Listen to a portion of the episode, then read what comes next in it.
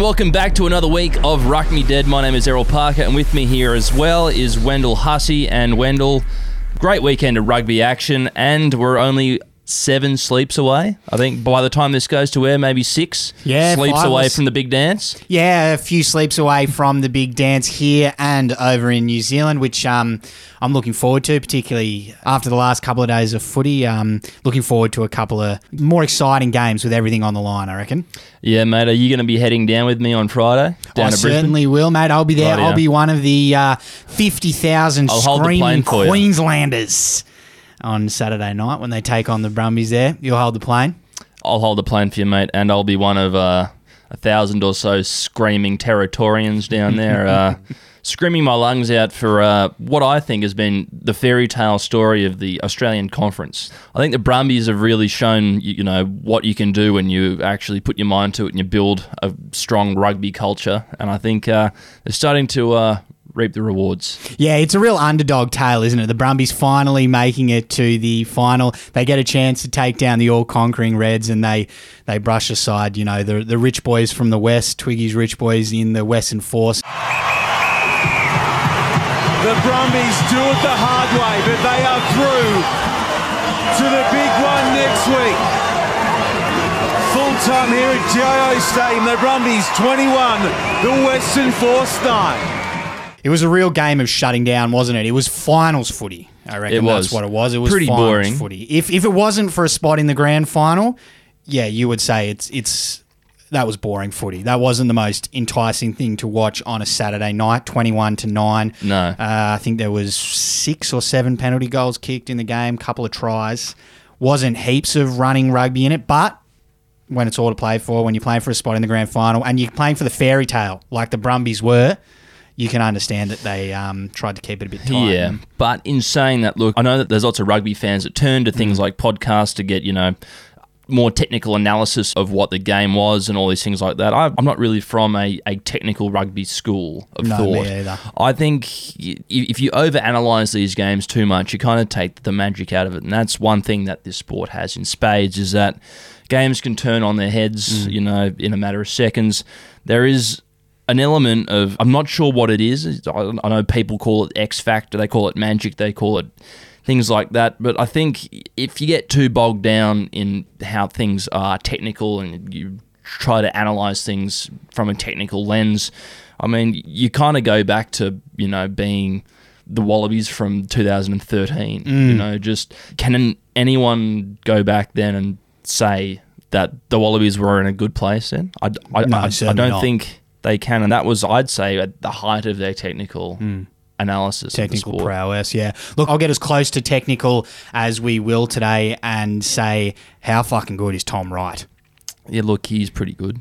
A rugby league winger, that's what I reckon he is. He's a rugby league winger and a rugby league winner. He gets the ball in his hands close to the sideline and he takes boys on and he finds a way to score tries. And that is something that in rugby union I think is seriously underrated. I love the way he just shimmied for one of his tries there and then just went bang and took him on. Looking really strong, Tom Wright. He could have actually had 3 tries. That little grubber that he picked up somehow with his left hand and pulled it in and then got it down. That was great rugby league winger play. Unlucky that he just touched the sideline, but I'm very excited to see him in Wallabies colours again because I think he's the finisher that the green and gold need. Well, parts of that I do agree with, Wendell, but, you know, he played 70 minutes and at the end of the 70 minutes he was fucked. And unfortunately for Tom, there's another 10 minutes plus a little bit of hit and giggle time if, you know, someone does their back or something. But you've got to be, as a back, you've got to be able to play the whole game.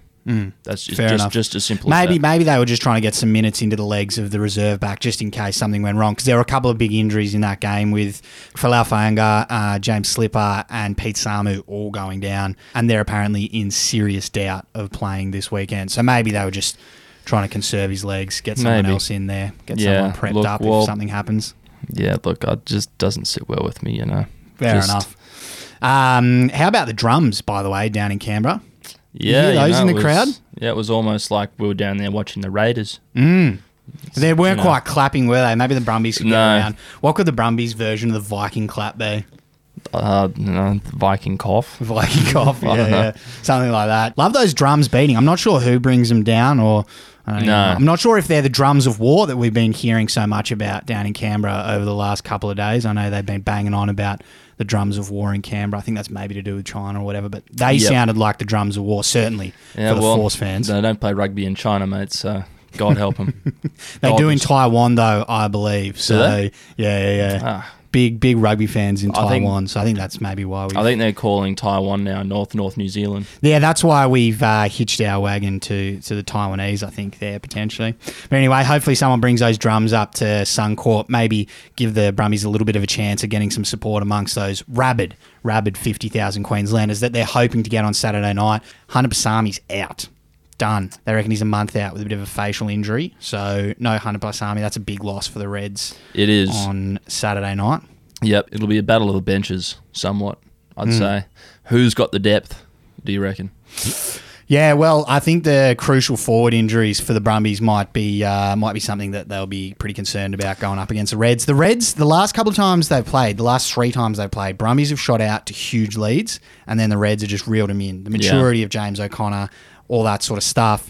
So it'd be interesting to see how hard the Reds go in the first 20 minutes to just not basically concede two or three tries and a couple of penalty goals early and then have to chase the game, because they'll chase it. Maybe this will be the game that they don't chase. You know, they just fall just short like they did in the final last year.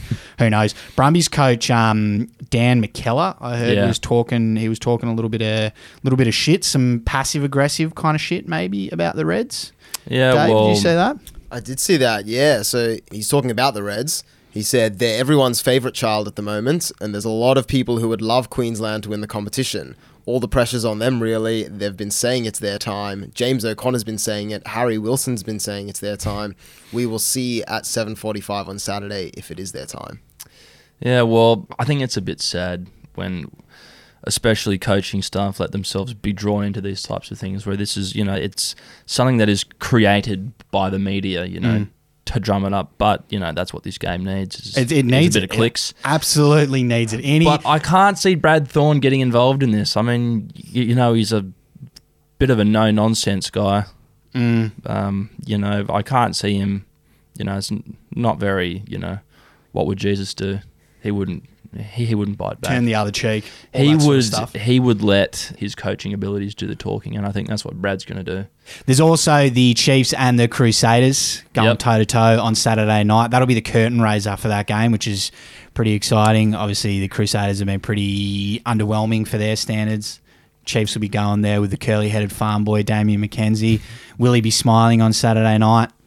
Who knows? Maybe. I certainly hope so. I'm going to be behind the Chiefs 100% because I think essentially you can only really go for the Crusaders if you're from the South Island. I mean, really. I mean, otherwise there is absolutely no other reason why. Yeah, unless you're a massive bandwagoner and you're one of those people. Exactly. Like American sports fans who just likes teams that are winners and players that are anyone winners. Who goes for the New England Patriots. Yeah, very gross. Very, very gross. So that'll be nice to watch with a few beers beforehand, then roll into Suncorp Stadium on Saturday night. Well, I like the way that they've done this. I mean, it's good to get two good games back-to-back, which I know this season has been few and far between. They've been pretty one-sided, most games, save for a couple of, heated clashes between, say, Rebels and the Force. It was always a good game there.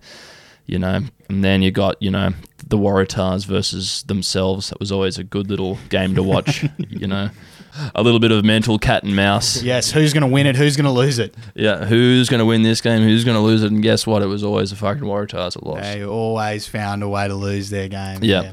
So what are you looking forward to most out of this Super Rugby Aotearoa final, Wendell? Mate, I'm looking forward to the Chiefs absolutely giving it to them. I reckon they've got a bit of an underdog team compared to the Crusaders, and I'd love to just see them defeat the machine. They've got nothing to lose either. You know what I mean? They are the machine, the Crusaders, so it'd be nice to just see the rebel forces that are the Waikato Chiefs giving it to them and finding a way to win. Obviously, I think there'll be concerns if they do that because they might bounce back hard in Super Rugby Trans-Tasman. Mm-hmm. Or maybe, as I've been saying the whole time, the Crusaders are just on the decline and this is just another nail in their coffin. And the Crusaders don't do well after having a week off. No. Historically have struggled to win games after a week off. That's when they're at their weakest. And both finals will be live on Stan. So if you're at home, tune in. If you can't make it down there on Saturday night, if you're in the Developers Republic of Sydney or places like that or over in the Golden West, tune into Stan Sport. I'm sure the coverage will be as good as it's been all season long. Looking forward to Michael Checker firing up about crystal something. Clear picture. Mm-hmm. You know, it's some good commentary for once. You know, it's not, you know, one-eyed gibberish that we're used to with Fox. Exciting stuff from Sean Maloney there. So it'll be good. Tune in. Enjoy the footy. Mm. And the Chiefs, Chiefs did get flogged. The Chiefs got flogged, but they played their essentially B/C string team, which they actually almost beat the Blues. Like until the last 15 to 20 minutes, they could have rolled the Blues there. I don't know. And they'll have one last go, try to finish it off in a bit of style. Knock away to the right, Situtu, Lamb, he's in for a second. AJ Lamb with the finish. Score blowing out now, perhaps a little unkindly to the Chiefs, but it's 39-19. Yeah, you know, well, like if it wasn't, you know, for the likes of Bryn Gatlin, 12 points off his boot, I mean, it would have been a bit of a dead rubber, if you ask me. Yeah, well, I mean, it was interesting that the Blues, they were hyping themselves up on social media after the win. They posted a photo with the final try and they said, sending the Chiefs back to put the L in Hamilton, which is an interesting but weird sledge. As I said, don't mind these teams kind of engaging in a little bit of niggle on social media, hyping things up a little bit, but also like the Chiefs are playing a B and C string side because they beat you and they're in the final and you're not in the final. So it seems kind of weird that you're like being cocky and getting into them given that like they beat you and they fucking are playing in the final and you're not. It's also big talk coming from a team whose name literally has the word lose in it. Yeah, I saw I saw someone comment on it actually saying, we're also going to put the L back in final, which is another good sledge. Not quite as good as yours, Dave, but yeah, an interesting play from the Blues. Look, I hope they keep it up. I think it's good for the game having a bit of beef in there. Yeah, and another out and out blinder from Caleb Clark. It's always good to see that the Blues do well when, you know, some of them more talented players just get the ball and immediately turn it over. Yeah. He shouldn't have cut that hair. He should not have cut the hair. I like the ratty, big fan of the ratty, but something's changed, which I think is a good sign for our Wallabies going into the Bledisloe at the end of the year. But before the Blues and the Chiefs game, there was the inaugural Super Rugby Wahine game, which had some sensational footy played. Podisi Otakula puts it to the toe. It goes out into touch and history made on Eden Park. It is the Chiefs 39, the Blues 12 in the first ever women's Super Rugby match. Chiefs women beat the Blues women 39-12 in what was really a pretty good display of running rugby, really. Both teams absolutely going for it and loving being out there in front of the TV cameras in what was a pretty kind of meh week for the Super Rugby Aotearoa boys. I think these two sides really lit it up, and you have to wonder when the next games are going to be. You know what I mean? Like this was just a one-off one from the Blues and the Chiefs. The other sides haven't done anything over there. They surely need to sort something out. Like we need to sort something out here. Apparently our Super W competition, the women haven't been told yet when the competition's going ahead. They keep getting told that the competition's going ahead, it's going ahead, but nothing's been organised. We were supposed to have a World Cup at the end of this year, which has been pushed back a year. Well, it's in August, wasn't it? Yeah, it was supposed to be in August, and that's been pushed back a year. Now, how can we not have a Super W competition? It doesn't have to be 15 to 20 rounds to start off with, but you look at NRLW, you look at AFLW, how have we not got something going on, you know what I mean? I know, but look, just going back to the Super Rugby Wahine game, they didn't leave anything on the field. I was pretty impressed. Like they were hitting each other real hard. Oh, big time. That shocking. Reynolds for the Chiefs, my God, she's scary.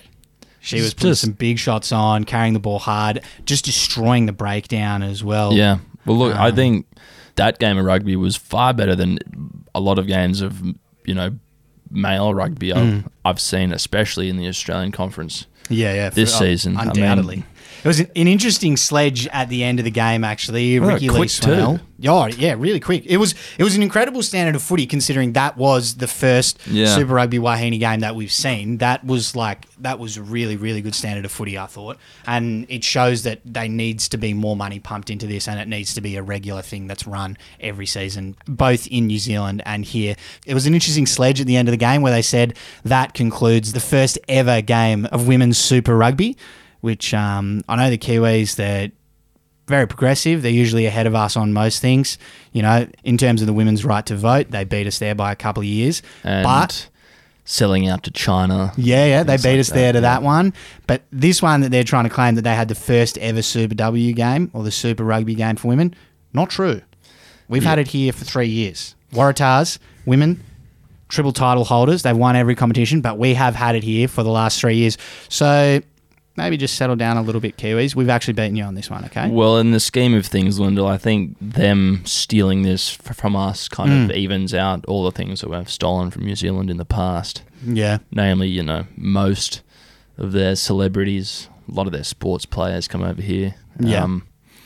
So, you know, I think we'll let them have this one. Yeah. Okay, I mean, they've got all else, don't they? No, they don't have too much else there. I guess it's probably nothing, but it just a little something that I thought, you know, just really had to steep hills. Correct the record, yeah. Cold weather. They got the filming of Lord of the Rings. That's pretty good. That's much better than something like, say, Mad Max or Australia or Red Dog. Well, we've got Underbelly.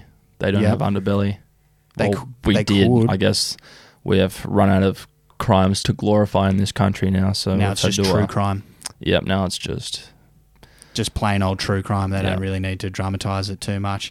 But yes, let's get a women's competition happening over in New Zealand and here. We need to pump some money into it. I know that there's plans for an international competition at the end of next year, the World 15, where there'll be like tiers of, you know, Australia, New Zealand, South Africa, England, and then there'll be tiers of Fiji and Samoa, et cetera, et cetera.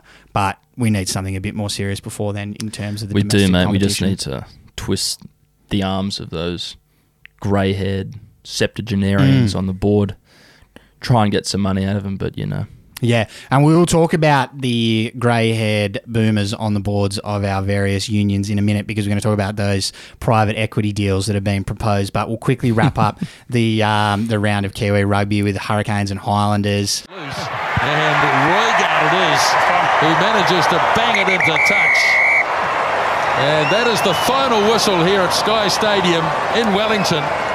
A free-flowing game, niggly at times, but the Hurricanes finish their campaign on a high note by winning 41-22.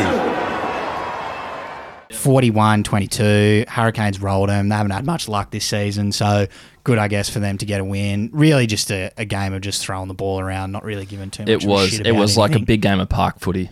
It was just, you know, people just having, you know, a bit of hit and giggle before, you know, they have to really hunker down, get, you know, trained up, get their ball skills working, get their match fitness so they can come over here and systematically dismantle the Waratahs. Yeah, or just get shut out of their game, or just get shut out by the Force and have the Force kick like 6 or 7 penalty goals and a couple of tries and win by a 31-10 margin, because they've just shut down the Kiwi running style of footy. You know, that hard nosed defensive line getting up in their faces and shutting down their game. But it was fun to watch. It was fun to watch. You know, there was another interesting comment from the commentators over there in New Zealand. They were saying Ash Dixon, the hooker for the Highlanders, is the best hooker in the world at scoring rolling maul tries.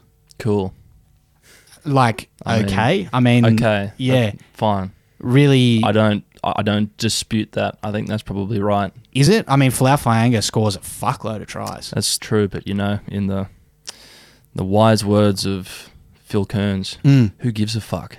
Now, we should talk about these private equity deals that are getting tossed around. New Zealand led the charge on this one. They're talking about selling to Salt Lake, which is some big American equity company, private equity firm, I believe it is. How much are they selling for, Dave? It's 3 $387.5 million. Right. For how much of that would come to us? Well, we're going to do our separate one with a consortium, which I believe is Twiggy Forrest is involved with as well. But their New Zealand one, 12.5%, all the players' unions want it, but apparently the players are concerned because they think that things like the haka are going to get commercialised, which... Whoops, that might have happened, you know, what, about 30 years ago. Yeah, but look... A little bit late. Look, I think this is going to go through. I mean, if there's one thing that Kiwis love, it's, you know, it's someone else's money. So there was always going to be people who are going to be... resistant to things like this, but to think that, you know, New Zealand is, you know, the home of the purest air and the purest rugby league, I don't think that's true. I think this is going to go ahead. New Zealand rugby is going to pump so much money into their game, and who knows, they might become the new home. I mean, people might be coming from Europe to play in New Zealand. That would be exciting, and hopefully a lot will go into grassroots and stuff as well. You get the women's comp we were talking about as well. Apparently they valued the All Blacks at $2.9 billion. Yep. Which is... Good on them. Interesting. How much did they value... the Wallabies at? The Wallabies at. I think like maybe 4 or 5 cases of Waikato draft and a couple of packet of ciggies maybe. That's what they valued Wallabies at, I think. Well, yeah. Well, if that's the Kiwis. Well, if you believe what they say, we were... almost going to go back to, you know, rugby union in this country being amateur. Yeah, which, I mean, I was actually surprised when I read that story because I thought rugby union was amateur in places like New South Wales at the moment. So I was a bit shocked to learn that it is professional down there. Well, yeah, it is professional there, but, you know, they're not earning good money. They're earning money, you know, on par with a newspaper journalist. Yeah, which...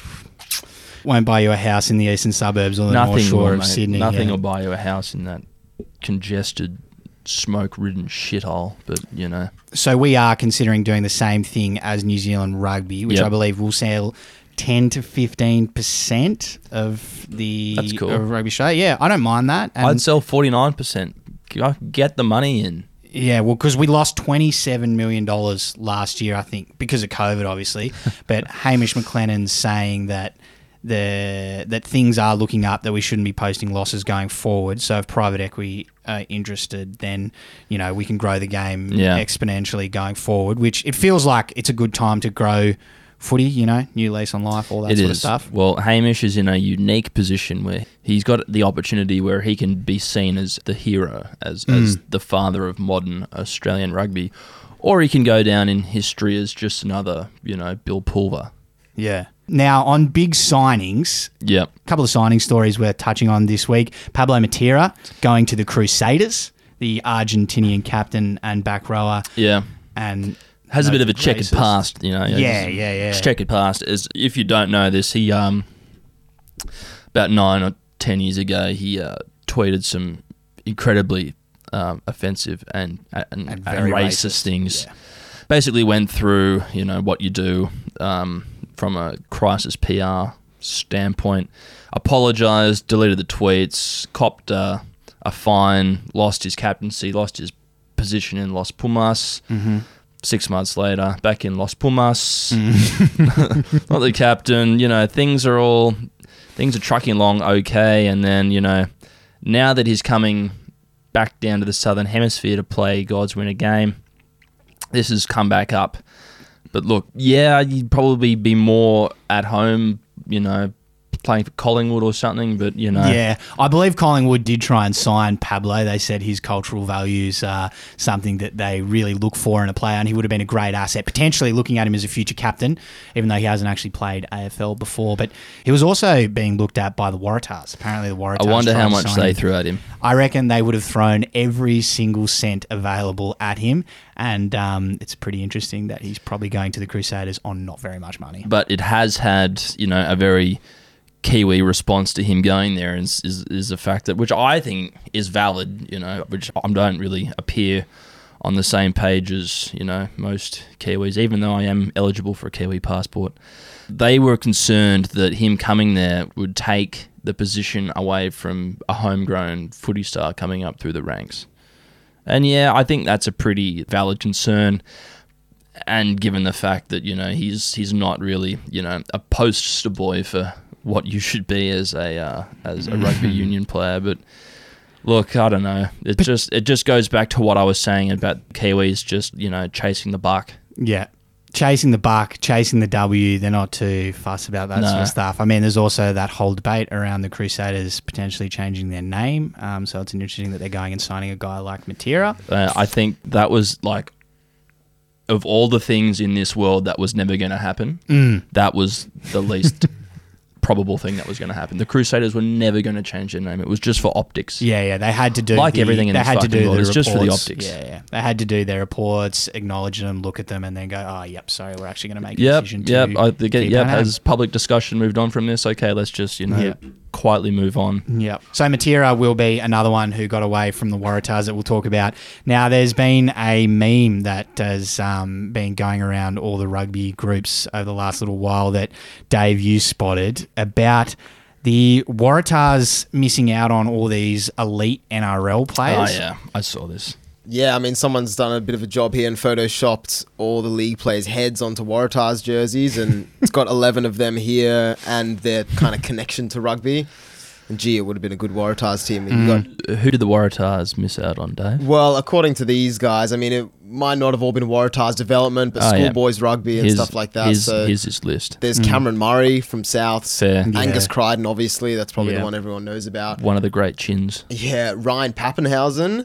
Luke Keary, Joseph Suwali, obviously, Connor Watson, Jadwari Hargraves even, chuck a forward in there, Adam Dewey playing for the Tigers, Toby Rudolph, who was actually a Scots boy, he's now playing for the Sharks, Bailey Simonson, who I believe played a bit of sevens for New Zealand, now he's at the Raiders, and Tyson Frizzell, whose brother has played for the All Blacks, I think.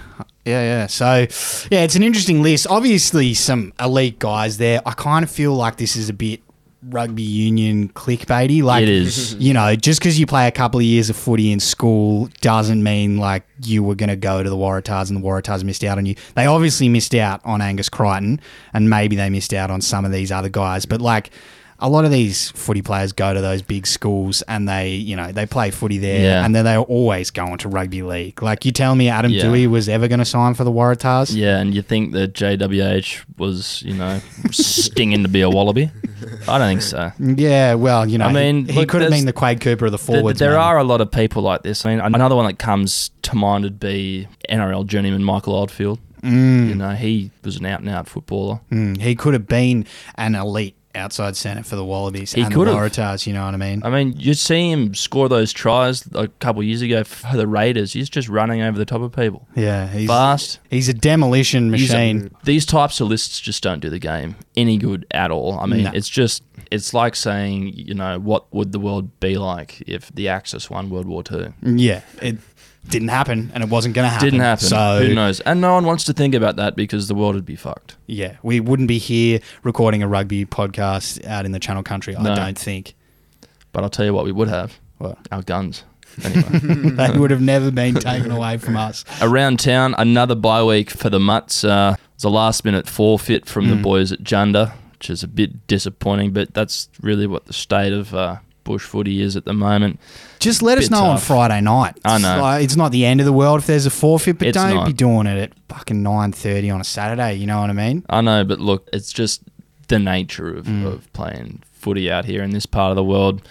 When something comes up, you know, you've got to jump on it. And those boys down at Junda had a bit of rain. They had to move some cows to Highland. So, you know, fair enough. Yeah, I guess so. Well, look, we had a good enough day of it down there on Saturday at the clubhouse. So it was all right, made up for a little bit of lost time. So hopefully building this week against Booyah. Desperately need a win. We've only had a couple across the club to start the year. So. Yeah, well, I think this week we're the ones that might have to forfeit because I know for a fact that a lot of boys who said they would be playing are actually heading down with me on the plane on Friday night. So we'll see how we go. We'll try and endeavour to let them know before Saturday morning. They are dogs, actually. Fuck it. We'll just let them know at 10:30 on a Saturday morning. Yeah. All right, then. Well, I think that'll do us for this week. It's been an interesting kind of week of footy. Hopefully the two grand finals live up to the hype around them, and then we're straight into Super Rugby Trans-Tasman with our Aussie teams running riot against some of these weaker Kiwi teams this year, so it's exciting to look forward to. Andrew Mertens will be joining us next week for a little bit of a preview of Trans-Tasman. Mate, I'm glad that, you know, Super Rugby AU was just basically trial games. Mm. You know, this is, for me, this is when the season starts. This is the real deal. So hopefully we'll be talking to you after a Reds and a Chiefs win. Have a great weekend. Enjoy the footy. Look forward to talking to you soon. We'll talk to you next week.